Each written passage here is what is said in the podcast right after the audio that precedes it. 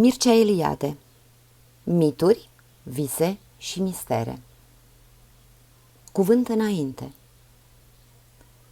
Textele reunite în acest volum nu constituie propriu-zis un studiu sistematic al raporturilor existente între anumite structuri ale universului religios, cum sunt miturile și misterele, și universului oniric.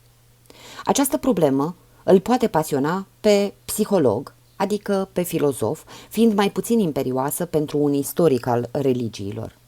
Or, tocmai în această calitate am redactat studiile care urmează.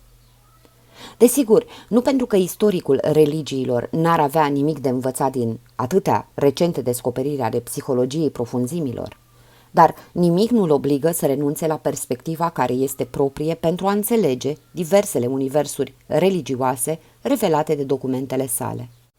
Dacă ar face-o, s-ar substitui psihologului și e sigur că n-ar avea nimic de câștigat.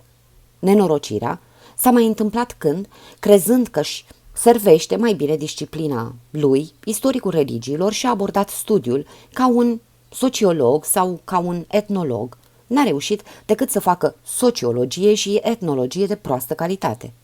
Desigur, toate disciplinele spiritului și toate științele umane sunt la fel de prețioase și descoperirile lor sunt solidare. Dar solidaritatea nu înseamnă confuzie. Important este a se integra rezultatele diverselor demersuri ale spiritului și a nu le confunda. Metoda cea mai sigură în istoria religiilor, ca și în toate domeniile de altfel, este să se studieze un fenomen în propriul lui plan de referință, chiar dacă până la urmă rezultatele acestui demers se vor integra într-o perspectivă mai largă. Din textele grupate aici, nu există aproape niciunul care să nu conțină trimiteri și scurte confruntări între activitatea inconștientului și faptele religioase. Dar mai ales, capitolul 6 se străduiește să pună în evidență raporturile dintre dinamismul inconștientului, așa cum se manifestă aceasta în vise și în imaginație, și structurile universului religios. Această confruntare s-ar fi putut întreprinde în legătură cu fiecare dintre temele tratate în această carte. Căci nu există motiv mitic sau scenariu inițiatic care să nu fie într-un fel sau altul prezent în vise și în afabulațiile imaginare. Universurile onirice conțin simboluri, imagini, figuri și evenimente care constituie mitologiile. Descoperirea se datorează geniului lui Freud. Asupra ei s-au aplecat și toate psihologiile profunzimii de o jumătate de secol încoace – Tentația de a deriva figurile și evenimentele mitologiei din conținuturile și dinamica inconștientului era mare și aproape toți psihologii i-au cedat. Dintr-un anumit punct de vedere, psihologii au dreptate. Există o posibilitate de a omologa funcția figurilor și rezultatul evenimentelor în planurile paralele ale activității inconștientului și ale religiei și mitologiei.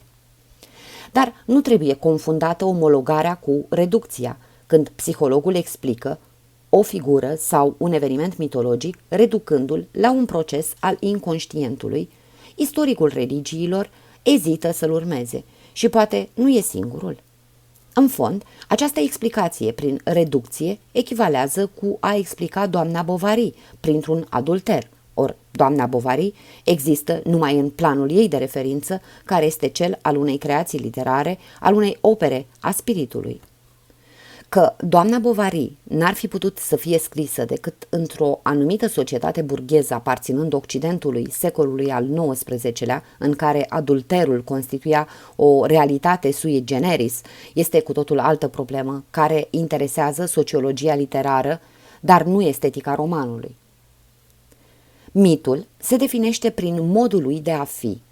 Nu se lasă surprins ca mit decât în măsura în care revelează că ceva s-a manifestat de plin și această manifestare este în același timp creatoare și exemplară pentru că ea întemeiază la fel de bine și o structură a realului și un comportament uman. Un mit povestește întotdeauna că ceva s-a întâmplat realmente, că un eveniment a avut loc în sensul exact al termenului, fie că este vorba de crearea lumii, de cea mai neînsemnată specie animală sau vegetală sau de o instituție. Chiar faptul de a spune ce s-a întâmplat revelează cum existența s-a realizat și acest cum ține și locul lui de ce. Ori actul venirii în ființă este în același timp emergența unei realități și dezvăluirea structurilor sale fundamentale. Când mitul cosmogonic povestește cum a fost creată lumea, el revelează în același timp emergența acestei realități totale, care este cosmosul, și regimul lui ontologic. El spune în ce sens lumea este – Cosmosul este de asemenea și ontofanie, manifestare plenară a ființei și pentru că toate miturile participă într-un anumit fel la tipul mitului cosmogonic, căci orice istorie a ceea ce s-a întâmplat în ilo tempore nu este decât o variantă a istoriei exemplare, cum s-a născut lumea, urmează că toată mitologia este o ontofanie. Miturile revelează structurile realului și multiplele moduri de a fi în lume. Iată pentru ce ele sunt modelul exemplar al comportamentelor umane, ele povestesc istorii adevărate referindu-se la lucruri reale. Dar ontofania implică întotdeauna teofania sau hierofania. Zeii sau ființele semidivine au creat lumea și au întemeiat nenumăratele moduri de a fi în lume, de la ceea ce este specific omului până la modul de a fi al insectei. Revelând istoria a ceea ce s-a întâmplat în ilo tempore, se revelează dintr-o dată o irumpție a sacrului în lume. Când un zeu sau un erou civilizator au instituit un comportament, de exemplu, un fel special de a se hrăni, ei n-au asigurat numai realitatea acestui comportament, căci până atunci acest gest nu exista, nu se practica, era deci ireal, dar prin însuși Faptul că acest comportament este invenția lor, el este și teofanie, creație divină. Hrănindu-se în felul zeilor sau al eroilor civilizatori, omul repetă gesturile lor și participă într-un fel la existența lor. Paginile care urmează insistă destul asupra structurii și funcției miturilor ca să ne putem mulțumi aici numai cu acele observații generale. Dar ceea ce am spus ajunge pentru a degaja diferența radicală de regim ontologic dintre mituri și vise. Nu există mit dacă nu există dezvăluirea unui mister, revelația unui eveniment primordial care a întemeiat fie o structură a realului, fie un comportament uman, de unde rezultă că, prin modul său propriu de a fi, mitul nu poate să fie particular, privat, personal nu se poate constitui ca mit decât în măsura în care revelează existența și activitatea ființelor supraumane, comportându-se exemplar, ceea ce, în planul spiritualității primitive, e egal cu a zice comportându-se universal, căci un mit devine un model pentru lumea întreagă. Astfel îl consideră societatea căreia îi aparține și un model pentru eternitate, căci el se petrece în ilo tempore și nu participă la temporalitate. În sfârșit, o altă notă specifică importantă. Mitul este asumat de om ca ființă totală. El nu se adresează numai inteligenței sau numai imaginației. Când nu este asumat, este ca o revelație a misterelor. Mitul se degradează, devine de neînțeles, poveste sau legendă. Nu e nevoie de analize amănunțite pentru a arăta că visul nu ajunge să se înalțe la un regim ontologic. El nu este trăit de omul total și, deși nu reușește să transforme o situație particulară într-o situație exemplară, universal valabilă. Desigur, un vis poate fi descifrat, interpretat și atunci el poate să-și transmită mesajul mai explicit. Dar ca vis, considerat numai în propriul lui univers, îi lipsesc dimensiunile constitutive ale mitului, exemplaritatea și universalitatea. El nu este asumat ca dezvăluire a structurilor realului, nici ca revelația unui comportament care, întemeiat de zei sau de eroi civilizatori, se impune ca fiind exemplar. Și totuși, S-a putut dovedi că există o continuitate între universurile onirice și mitologice, tot așa cum există omologarea între figuri și evenimente ale miturilor și personaje și evenimente ale visurilor. S-a mai dovedit în același timp cum categoriile spațiului și timpului sunt modificate în vis într-un fel care amintește într-o anumită măsură abolirea timpului și spațiului între mituri. Chiar mai mult, S-a remarcat că visele și alte procese ale inconștientului sunt însoțite de o aură religioasă. Nu numai că structurile lor pot fi comparate cu cele ale mitologiei, dar experiența trăită de anumite conținuturi ale inconștientului este în ochii psihologilor, profunzimilor, omologabilă experienței sacrului. S-a conchis poate, puțin prea repede, că aceste creații ale inconștientului sunt materia primă a religiei și a tot ceea ce ea comportă, simboluri, mituri, ritualuri, etc. Am spus mai sus, dând exemplul doamnei Bovary, de ce explicația unei realități prin materia primă pe care o conține și o presupune nu trebuie să ne rețină atenția. Omologarea între personajele și evenimentele unui mit și ale unui vis nu implică identitatea lui funciară. Trebuie mereu repetat acest truism, căci există totdeauna tendința de a explica universurile spirituale prin reducerea lor la o origine pre-spirituală. Aura religioasă a anumitor conținuturi ale inconștientului nu poate surprinde pe un istoric al religiilor. El știe că experiența religioasă angajează pe om în totalitatea sa, deci și zonele profunde ale ființei sale. Asta nu vrea să spună că religia se reduce la componentele ei iraționale, ci simplu că se recunoaște experiența religioasă așa cum e, experiență a existenței totale care revelează omului modalitatea lui de a fi în lume. Or, s-a căzut de acord să se considere conținuturile și structurile inconștientului ca rezultat al situațiilor critice imemoriale. Orice criză existențială pune în același timp din nou problema realității lumii și a prezenței omului în lume. Criza este în cele din urmă religioasă, pentru că la nivelurile arhaice de cultură, existența sa se confundă cu sacrul, pentru orice umanitate primitivă, experiența religioasă este cea care întemeiază lumea. Ea revelează orientarea rituală cu structurile spațiului sacru, care transformă haosul în cosmos și deci face posibilă o existență umană, adică o împiedică să regreseze la nivelul existenței zoologice.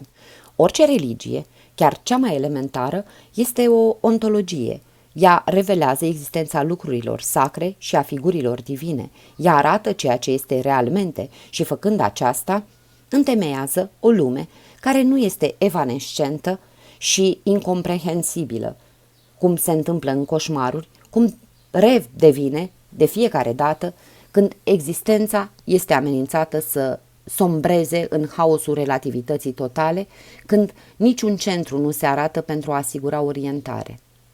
Altfel zis, în măsura în care inconștientul este precipitatul nenumăratelor situații limită, el nu poate să nu semene cu un univers religios. Căci religia este soluția exemplară a oricărei crize existențiale. Religia începe acolo unde există revelația totală a realității, revelație în același timp a sacrului, a ceea ce este prin excelență, a ceea ce nu este iluzioriu, nici evanescent, și a raporturilor omului cu sacru, raporturi multiforme, schimbătoare, câteodată ambivalente, dar care situează întotdeauna omul chiar în inima realului. Această dublă revelație deschide dintr-o dată existența umană a valorilor spiritului, pe de o parte sacrul, este prin excelență celălalt, transpersonalul, transcendentul, pe de altă parte, sacrul este exemplar în sensul că el instituie modele de urmat. Transcendență și exemplaritate, care îl obligă pe omul religios să iasă din situațiile personale, să depășească contingența și particularul și să parvină la valorile generale, la universal. În acest sens trebuie înțeleasă aura religioasă a anumitor conținuturi ale inconștientului. Experiența religioasă este în același timp criza totală a existenței și soluția exemplară a acestei crize. Soluție exemplară pentru că dezvăluie o lume care nu mai este particulară, nici opacă, ci transpersonală, semnificativă și sacră, fiind opera zeilor. Și numai în raport cu exemplaritatea soluției religioase se poate judeca mai bine distanța care separă universul inconștientului de universul religiei. Soluția religioasă întemeiază un comportament exemplar și, în consecință, obligă omul să-și reveleze în același timp realul și universalul. Numai plecând de la această revelație asumată de om în întreaga lui ființă, putem vorbi de religie. Toate structurile și formele religioase, oricât de rudimentare ar fi ele, participă la acest regim ontologic. Dacă într-o societate primitivă un arbore oarecare este considerat sacru și desemnează arborele lumii, urmează că, datorită experienței religioase care a întemeiat această credință, membrii acelei societăți au posibilitatea de a accede la o înțelegere metafizică a Universului, căci simbolismul arborelui lumii le revelează tocmai faptul că un obiect particular poate semnifica totalitatea cosmică. Deci, experiența individuală este stimulată și transmutată în act spiritual. Datorită simbolismului religios al arborelui lumii, omul reușește să trăiască universalul. Dar este vorba de o experiență totală. De aici derivă viziunea religioasă a lumii și ideologia care au permis omului să fructifice experiența individuală și să o deschidă spre universal.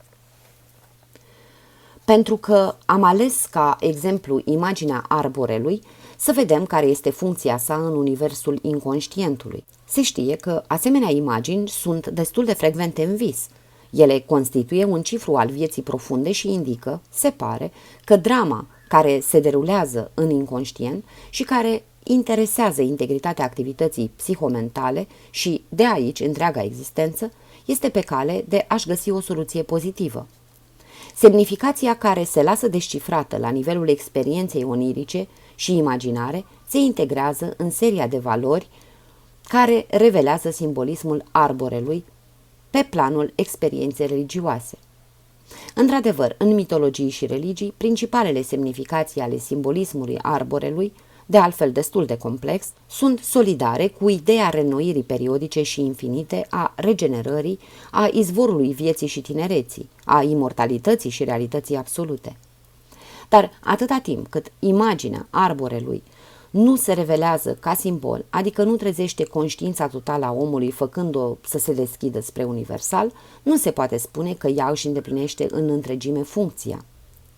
Răsărind din visele sale, imaginea arborelui n-a salvat decât în parte omul din situația lui individuală, permițându-i, de exemplu, să își asume o criză de profunzime și să-și recâștige echilibru psihic mai mult sau mai puțin amenințat, dar Nefiind asumată ca simbol, imaginea arborelui n-a reușit să reveleze universalul, deci nu l-a ridicat pe om în planul spiritului, ceea ce religia reușește întotdeauna, oricât de rudimentară ar fi ea.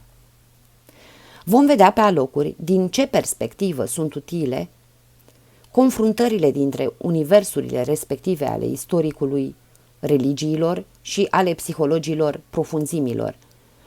Dar nu poate fi vorba să confundăm planurile lor de referință, nici scările lor de valori și nici, mai ales, metodele.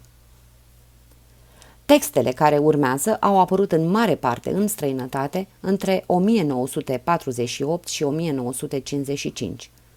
Nu le-am adus decât mici corecturi, simplificând referințele și străduindu-ne să limităm în măsura posibilului repetițiile.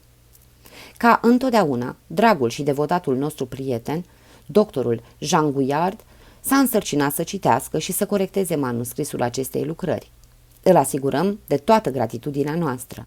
Suntem fericiți să exprimăm recunoștința noastră la începutul acestor pagini prietenilor noștri Olga Fröbe Captain, dr. René Laforgue și Delia Laforgue, doctorul Roger Godel și Alice Godel, grație delicatei și afectuoasei lor ospitalități la Ascona, Paris, și la le Val d'Or, am putut da curs muncii noastre după 1950.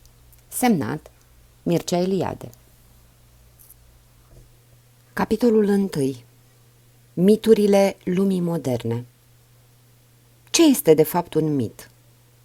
În limbajul curent al secolului al XIX-lea, mitul semnifica tot ceea ce se opunea realității, crearea lui Adam sau omul invizibil, istoria lumii povestită de Zuluși sau teogonia lui Hesiod. Erau mituri, ca multe alte clișee ale iluminismului și pozitivismului, și acesta era de origine și de structură creștină. Căci pentru creștinismul primitiv, tot ceea ce nu-și găsea justificarea în unul sau în altul din cele două testamente era fals, era o fabulă. Dar cercetările etnologilor ne-au obligat să revenim asupra acestei moșteniri semantice, rămășiță a polemicii creștine cu lumea păgână. Începe în sfârșit, să fie cunoscută și înțeleasă valoarea mitului așa cum a fost ea elaborată de societățile primitive și arhaice, adică de acele grupări umane în care mitul se întâmplă să fie chiar fundamentul vieții sociale și culturale. Or, un fapt ne uimește chiar de la început – pentru asemenea societăți, mitul este considerat a exprima adevărul absolut pentru că el povestește o întâmplare sacră, adică o revelație transumană care a avut loc în zorii marelui timp, în timpul sacru al începutului, in ilo tempore. Fiind real și sacru, mitul devine exemplar și, în consecință, repetabil, căci servește de model și în același timp de justificare tuturor actelor umane. În alți termeni, un mit este o istorie adevărată care a petrecut la începuturile timpului și care servește de model comportamentului uman. Imitând actele exemplare ale unui zeu sau ale unui erou mitic sau pur și simplu povestind aventurile lor, omul societăților arhaice se detașează de timpul profan și intră magic în marele timp, timpul sacru. După cum se vede, este vorba de o răsturnare totală a valorilor. În timp ce limbajul curent confundă mitul cu fabula, omul societăților tradiționale descoperă în el, din potrivă, singura revelație valabilă a realității. Din această descoperire s-au tras neîntârziat concluzii. Încetul cu încetul nu s-a mai insistat asupra faptului că mitul povestește lucruri imposibile sau improbabile, S-a spus doar că el constituie un mod de gândire diferit de al nostru și că, în orice caz, nu trebuie tratat a priori ca aberant. S-a mers mai departe, s-a încercat integrarea mitului în istoria generală a gândirii, considerându-l ca formă prin excelență a gândirii colective. Ori, cum gândirea colectivă n-a fost niciodată abolită complet într-o societate, oricare ar fi gradul ei de evoluție, s-a observat imediat că lumea modernă mai păstrează ceva din comportamentul mitic. De exemplu, participarea unei societăți întregi la anumite simboluri a fost interpretată ca o rămășiță a gândirii colective. Nu e greu de arătat că funcția unui drapel național, cu toate experiențele afective pe care le comportă, nu este cu nimic diferită de participarea unor societăți arhaice la un simbol oarecare. Ceea ce e tot una cu a spune că, la nivelul vieții sociale, nu există o ruptură între lumea arhaică și lumea modernă. Singura mare diferență este marcată de prezența, la majoritatea indivizilor constituind societățile moderne, a unei gândiri personale, absentă sau aproape, la membrii societăților tradiționale. Nu e aici locul să facem considerații generale asupra gândirii colective. Problema noastră e mai modestă. Dacă mitul nu e o creație puierilă și aberantă a unei umanități primitive, ci expresia a unui mod de a fi în lume, ce au devenit miturile în societățile moderne? Sau, mai exact, cine a luat locul esențial pe care îl deținea mitul în societățile tradiționale? Căci anumite participări la miturile și simbolurile colective supraviețuiesc încă în lumea modernă, dar sunt departe de a îndeplini rolul central pe care îl joacă mitul în societățile tradiționale. În comparație cu acestea, lumea modernă pare lipsită de mituri. S-a susținut chiar că tulburările și crizele societăților moderne se explică prin absența unui mit propriu. Când Jung își intitula una dintre cărți Omul în căutarea sufletului, el lăsa să se înțeleagă că lumea modernă, în criză după ruptura sa profundă de creștinism, este în căutarea unui nou mit care, sigur, i-ar permite să-și regăsească o nouă sursă spirituală și a-i reda forțele creatoare. Într-adevăr, cel puțin aparent, lumea modernă nu este bogată în mituri. S-a vorbit, de exemplu, despre greva generală ca despre unul din rarele mituri create de Occidentul modern. Dar era vorba de o neînțelegere. Se credea că o idee accesibilă unui număr mare de indivizi și deci populară poate deveni un mit prin simplu fapt că realizarea istorică este proiectată într-un viitor mai mult sau mai puțin apropiat. Dar nu așa se creează mituri. Greva generală poate fi un instrument de luptă politică, dar lipsindu-i precedentele mitice, este exclusă de orice mitologie. Cu totul altul este cazul comunismului marxist. Să lăsăm la o parte validitatea filozofică a marxismului și destinului istoric, să ne oprim doar la structura mitică a comunismului și la sensul escatologic al succesului său popular. Orice s-ar gândi despre veleitățile științifice ale lui Marx, este evident că autorul manifestului comunist reia și dezvoltă unul din marile mituri escatologice ale lumii asiatico-mediteraneene, și anume rolul mântuitor al celui drept, alesul, unsul, nevinovatul, mesagerul, în zilele noastre proletariatul, ale cărui suferințe sunt chemate să schimbe statutul ontologic al lumii. Într-adevăr, societatea fără clase a lui Marx și dispariția consecutivă a tensiunilor istorice își găsește cel mai exact precedent în mitul vârstei de aur care, urmând multiple tradiții, caracterizează începutul și sfârșitul istoriei. Marx a îmbogățit acest mit venerabil cu o întreagă ideologie mesianico-iudeo-creștină, pe de o parte, rolul profetic și funcția soteriologică pe care le acordă proletariatul. Pe de alta, lupta finală între bine și rău, care poate fi ușor apropiată de conflictul apocaliptic între Crist și Anticrist, urmat de victoria definitivă a celui din tâi. Este semnificativ că Marx preia speranța escatologică iudeo-creștină a unui sfârșit absolut al istoriei. Prin aceasta, el se desparte de alți filozofi istoriciști, de exemplu Croce și Ortega y Gasset, pentru care tensiunile istorice sunt consubstanțiale condiției umane, neputând fi niciodată complet abolite. Comparată cu măreția și vigurosul optimism al mitului comunist, mitologia practicată de național-socialism apare ciudat de stângace, nu numai din cauza limitelor înseși ale mitului rasist. Cum s-ar putea imagina că restul Europei ar fi acceptat de bunăvoie să se supună acelui Herervolk, dar mai ales datorită pesimismului fundamental al mitologiei germanice. În efortul său de a aboli valorile creștine și de a regăsi izvoarele spirituale ale rasei, adică ale păgânismului nordic, național-socialismul a fost obligat să se străduiască să reînvie mitologia germanică. Ori, în perspectiva psihologiei profunzimilor, o asemenea tentativă era în sensul propriu o invitație la sinucidere colectivă, căci escatonul anunțat și așteptat de vechii germani este o Ragnarok, adică un sfârșit al lumii catastrofic. El comportă o luptă gigantescă între zei și demoni care se termină prin moartea tuturor zeilor și a tuturor eroilor și prin regresiunea lumii în haos. Este adevărat că după Ragnarok, lumea va renaște regenerată și vechii germani cunoșteau doctrina ciclurilor cosmice, mitul creației și al destrucției periodice a lumii. Totuși, a substitui creștinismului mitologia nordică însemna a înlocui o escatologie bogată în promisiuni și consolări. Pentru creștin, sfârșitul lumii încheie istoria și o regenerează în același timp, printr-un escaton de-a dreptul pesimist. Tradusă în termeni politici, această substituție vrea să spună cu aproximație următoarele. Renunțați la vechile istorii iudeo-creștine și reînviați în adâncul sufletului vostru credința strămoșilor voștri, germanii. Apoi, pregătiți-vă pentru marea luptă finală între zeii noștri și forțele demonice.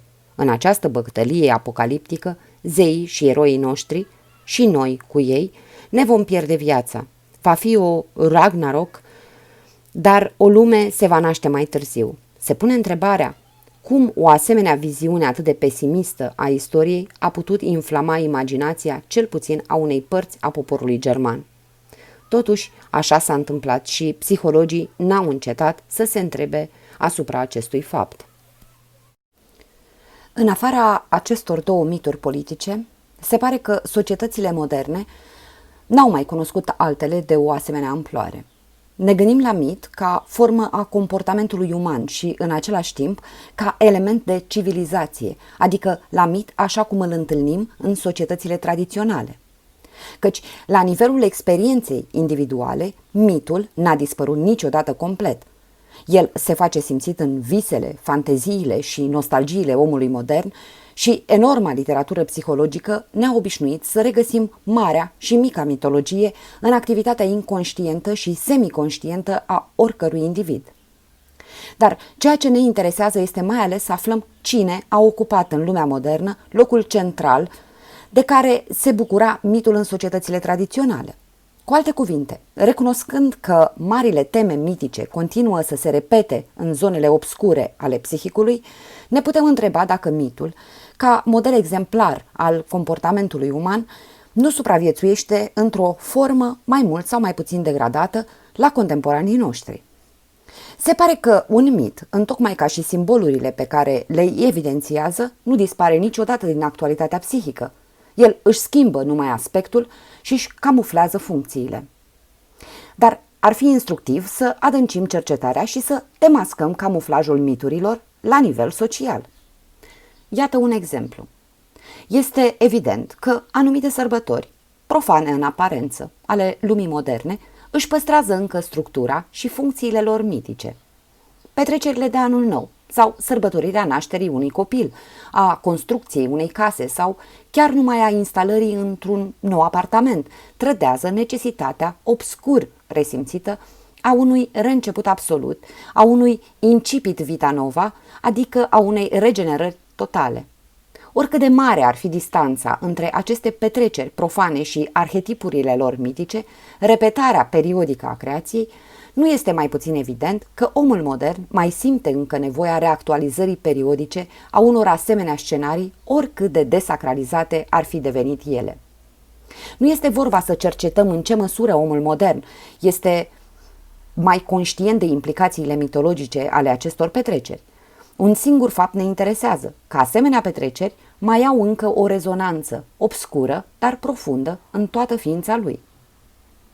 Nu e decât un exemplu, dar ne poate lămuri asupra unei situații care pare generală, anumite teme mitice supraviețuiesc încă în societățile moderne, dar nu sunt ușor de recunoscut căci au suferit un lung proces de laicizare. Se știe asta de foarte mult timp. Într-adevăr, societățile moderne se numesc așa tocmai pentru faptul că au împins destul de departe desacralizarea vieții și a cosmosului. Noutatea lumii moderne se traduce prin revalorizarea la nivel profan a vechilor valori sacre.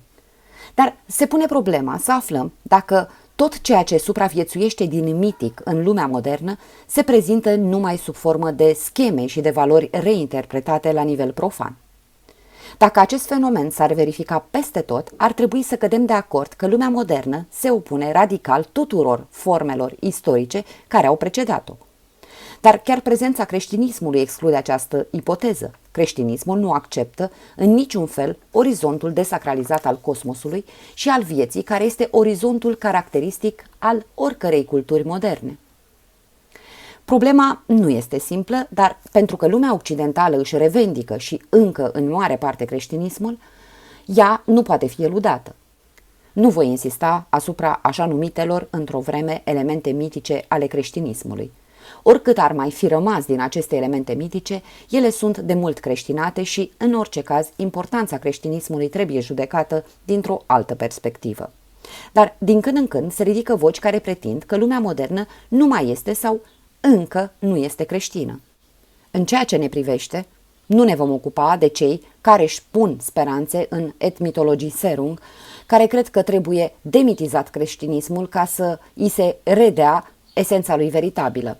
Unii gândesc exact contrariul. Jung, de exemplu, crede că în mare parte criza lumii moderne se datorează faptului că simbolurile și miturile creștine nu mai sunt trăite de ființa umană totală, că ele au devenit simple vorbe și gesturi moarte, fosilizate, exterioare și, în consecință, fără nicio utilitate pentru viața profundă a psihicului.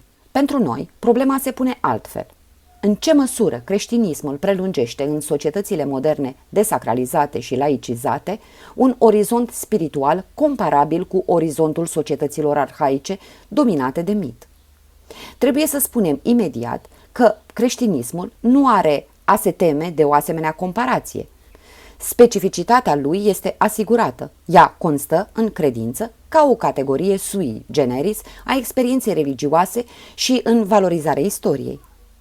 În afara iudaismului, nicio altă religie precreștină n-a valorizat istoria ca manifestare directă și irreversibilă a lui Dumnezeu în lume, nici credința, în sensul inaugurat de Avraam, ca unic mijloc de salvare.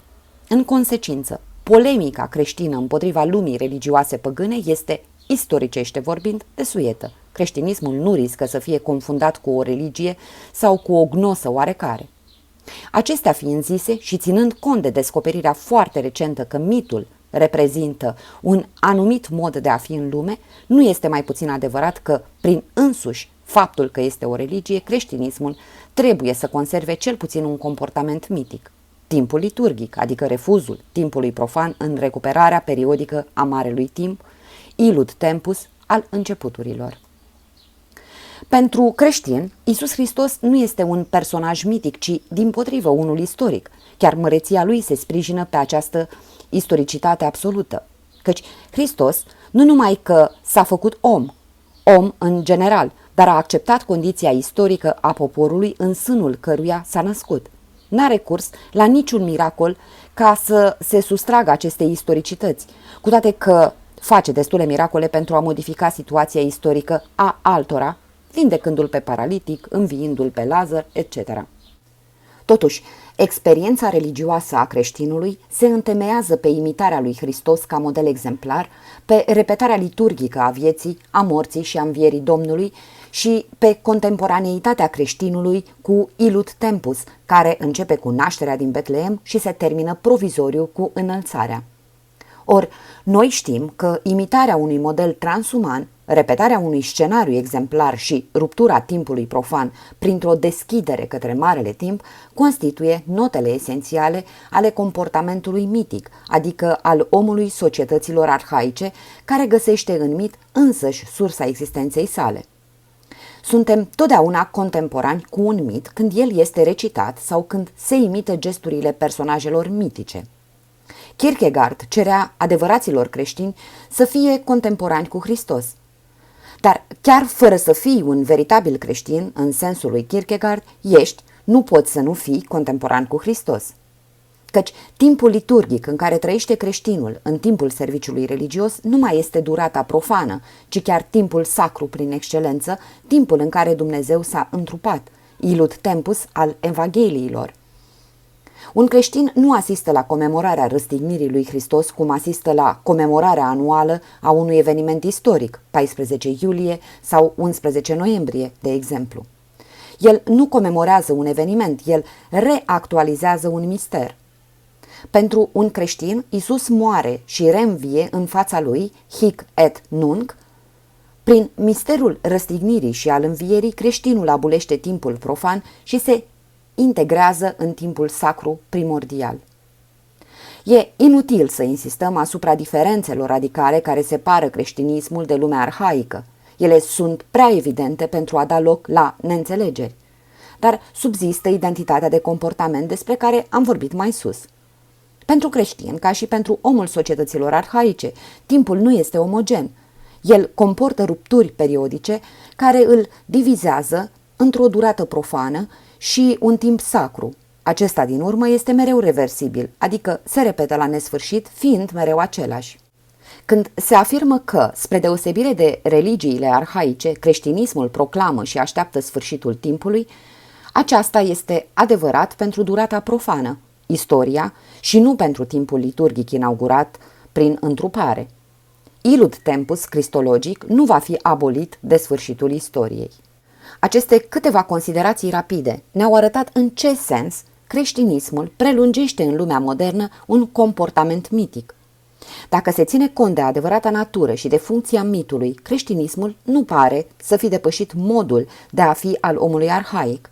Nici nu putea să o facă. Homo naturaliter Christianus. Rămâne de văzut totuși cine a luat locul mitului la acei dintre moderni pentru care creștinismul nu e decât literă moartă.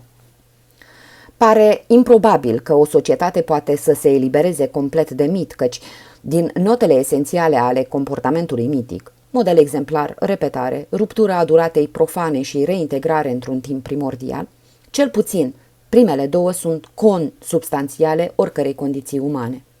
Astfel, nu e greu să recunoști în ceea ce se numește la modern instrucție, educație, cultură didactică, funcția îndeplinită de mit în societățile arhaice. Aceasta este adevărat nu numai pentru că miturile reprezintă în același timp suma tradițiilor ancestrale și a normelor care nu pot fi neglijate și că transmiterea, în majoritatea timpului secretă, inițiatică, a miturilor echivalează cu instrucția, mai mult sau mai puțin oficială, a unei societăți moderne. Dar omologarea funcțiilor respective ale mitului și ale instrucției se verifică mai ales dacă se ține cont de originea modelelor exemplare propuse de educația europeană. În antichitate nu exista hiatus între mitologie și istorie. Personajele istorice se străduiau să imite arhetipurile, zeii și eroilor mitici. La rândul lor, viața și gesturile acestor personaje istorice deveneau paradigme. Deja Titus Livius prezenta o bogată galerie de modele pentru tinerii romani. Plutarh scrie mai târziu viețile paralele, adevărată sumă exemplară pentru secolele următoare. Virtuțile morale și civice ale acestor personaje ilustre continuă să fie modelul suprem pentru pedagogia europeană, mai ales după Renaștere. Până la sfârșitul secolului al XIX-lea, educația civică europeană urma încă arhetipuri ale antichității clasice, modele care se manifestaseră in ilo tempore în acea perioadă de timp privilegiată care a fost pentru Europa cultivată apogeul culturii greco-latine.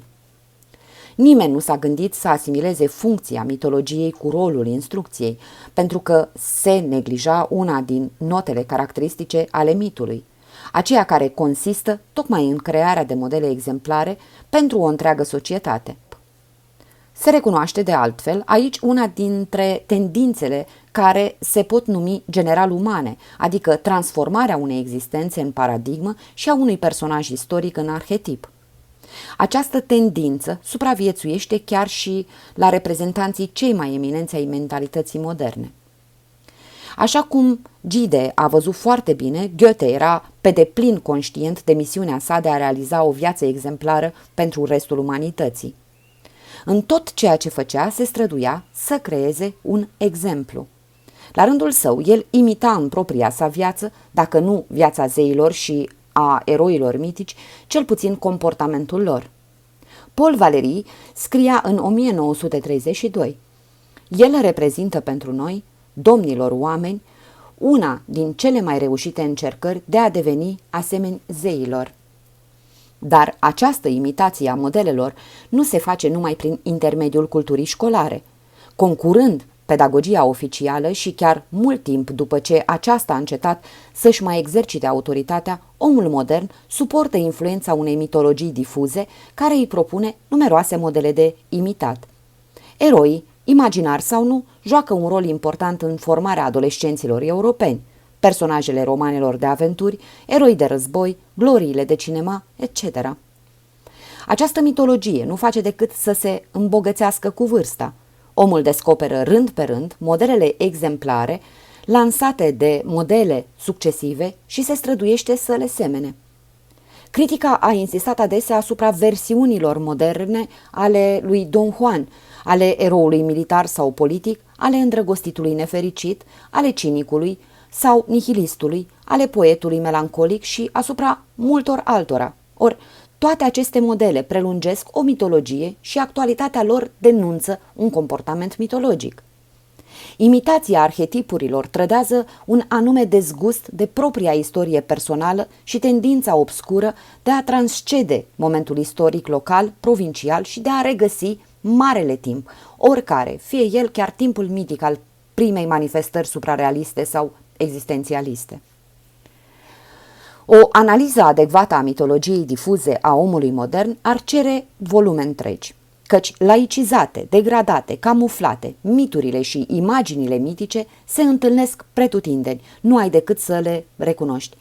Am remarcat structura mitologică a petrecerilor de anul nou sau a sărbătorilor care glorifică un început. Se mai descifrează încă în ele nostalgia unei renovațio, speranța că lumea se reînnoiește, că se poate începe o nouă istorie într-o lume regenerată, creată din nou. Exemplele pot fi ușor înmulțite. Mitul paradisului pierdut supraviețuiește încă în imaginile insulei paradisiace și ale peisajului edenic, teritoriul privilegiat în care legile sunt abolite, în care timpul se oprește. Căci este important să subliniem acest fapt. Analizând mai ales atitudinea omului modern față de timp, se poate descoperi camuflajul comportamentului mitologic. Nu trebuie pierdut din vedere că una din funcțiile esențiale ale mitului este tocmai această deschidere spre marele timp, regăsirea periodică a unui timp primordial. Aceasta se traduce prin tendința de a neglija timpul prezent, ceea ce se numește momentul istoric. Lansați într-o grandioasă aventură nautică, polinezienii se străduiesc să-i nege noutatea, caracterul de aventură inedită, disponibilitatea. Pentru ei nu este vorba decât despre o reiterare a călătoriei pe care cu tare erou mitic a întreprins-o in ilo tempore pentru a arăta oamenilor drumul, pentru a crea un exemplu. Ori a trăi aventura personală ca pe o reiterare a unei saga mitice echivalează cu a escamota prezentul. Această angoasă în fața timpului istoric, însoțită de dorința obscură de a participa la un timp glorios, primordial, total se trădează la modern printr-o încercare uneori disperată de a sparge omogenitatea timpului pentru a ieși din durată și a reintegra un timp calitativ diferit de cel care creează, consumându-se propria lor istorie. Mai ales aici ne dăm seama de ceea ce a devenit funcția miturilor în lumea modernă. Prin mijloace multiple, dar omologabile, omul modern se străduiește și el să iasă din propria lui istorie și să trăiască un ritm temporal calitativ diferit. Ori, făcând aceasta, el regăsește, fără să-și dea seama, comportamentul mitic.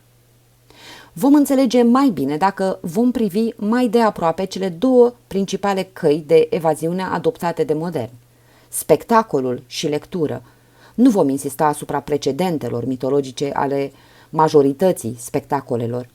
Este de ajuns să amintim originea rituală a tauromahiei, a curselor, a întâlnirilor sportive.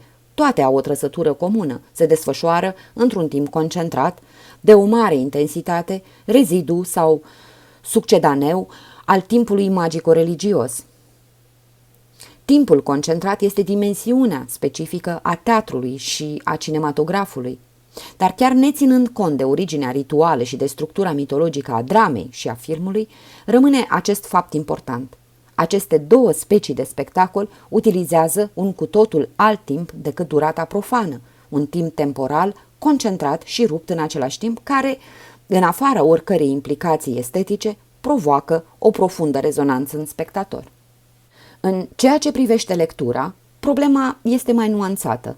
Este vorba, pe de o parte, de structura și de originea mitică a literaturii, pe de altă parte, de funcția mitologică îndeplinită de lectură în conștiința celor care se hrănesc cu ea. Continuitatea mit, legendă, epopee, literatură modernă a fost de multe ori scoasă în evidență și nu ne vom opri asupra ei. Să amintim numai că arhetipurile mitice supraviețuiesc într-o oarecare măsură în marile romane moderne. Obstacolele pe care trebuie să le învingă un personaj de roman își au modelul în aventurile eroului mitic. S-a mai arătat de asemenea cum temele mitice ale apelor primordiale, ale insulei paradisiace, ale căutării Sfântului Graal, ale inițierii eroice sau mistice, etc., domină încă literatura modernă europeană. Foarte recent, suprarealismul a marcat o înmulțire prodigioasă a temelor mitice și a simbolurilor primordiale. Cât despre literatura de colportaj, structura sa mitologică este evidentă. Orice roman popular prezintă lupta exemplară între bine și rău, eroul și sceleratul, încarnarea modernă a demonului și redescoperă marile motive folclorice ale tinerei fete persecutate, ale dragostei salvatoare, ale protectoarei necunoscute, etc. Chiar în romanul polițist, cum foarte bine a arătat Roger Kellywa, temele mitologice abundă. Mai trebuie să amintim cât de mult poezia lirică preia și continuă mitul. Orice poezie este un efort de a recrea limbajul cu alte cuvinte, de a aboli limbajul curent, cotidian și de a inventa un nou limbaj personal și privat, în ultimă instanță secret. Dar creația poetică, ca și creația lingvistică, implică abolirea timpului, a istoriei concentrate în limbaj și tinde spre regăsirea situației paradisiace primordiale, când se crea spontan, când nu exista trecut, căci nu exista conștiința timpului, nici memoria duratei temporale. Se zice de altfel și în zilele noastre, pentru un mare poet, trecutul nu există. Poetul descoperă lumea ca și cum ar asista la cosmogonie, ca și cum ar fi contemporan cu prima zi a creației. Dintr-un anumit punct de vedere, se poate spune că orice mare poet reface lumea, căci el încearcă să o vadă ca și cum timpul și istoria n-ar exista. Iată ceea ce ne amintește straniu de comportamentul primitivului și al omului societăților tradiționale. Dar ceea ce ne interesează, mai ales, este funcția mitologică a lecturii, căci avem de a face aici cu un fenomen specific al lumii moderne, necunoscut altor civilizații. Lectura înlocuiește nu numai literatura orală, vie încă în comunitățile rurale ale Europei, dar și recitarea miturilor în societatea arhaică.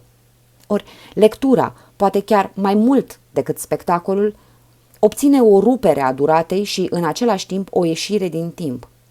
Fie că se omoară timpul cu un roman polițist sau că se pătrunde într-un univers temporal străin, cel pe care îl reprezintă orice roman, lectura proiectează omul modern în afara duratei sale și îl integrează altor ritmuri, îl face să trăiască alte istorii.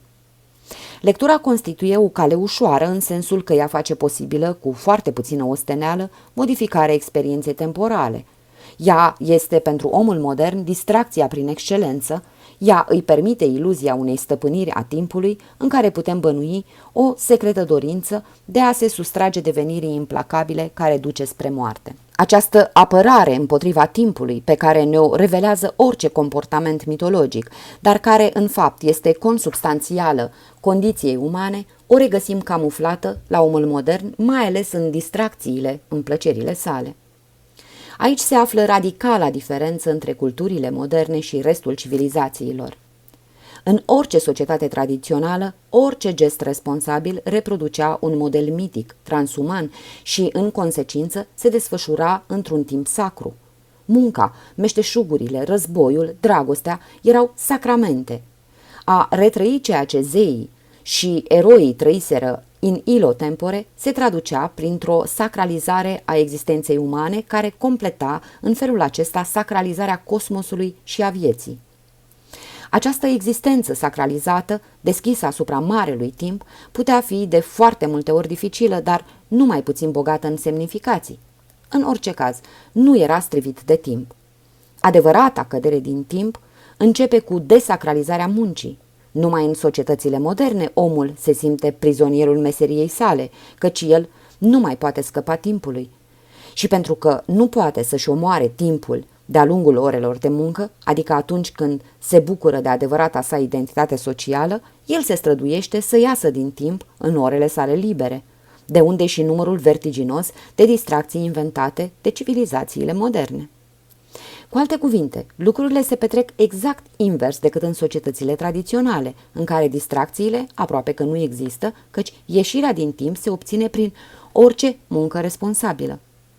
Din acest motiv, cum am văzut mai sus, pentru marea majoritate a indivizilor care nu participă la o experiență religioasă autentică, comportamentul mitic se lasă descifrat nu numai în activitatea inconștientă a psihicului, vise, fantezii, nostalgii, etc., dar și în distracțiile lor. Putem spune că se confundă căderea în timp cu desacralizarea muncii urmată de mecanizarea existenței. Această cădere atrage o pierdere abia camuflată a libertății și singura evaziune posibilă la scara colectivă rămâne distracția. Aceste câteva observații sunt de ajuns.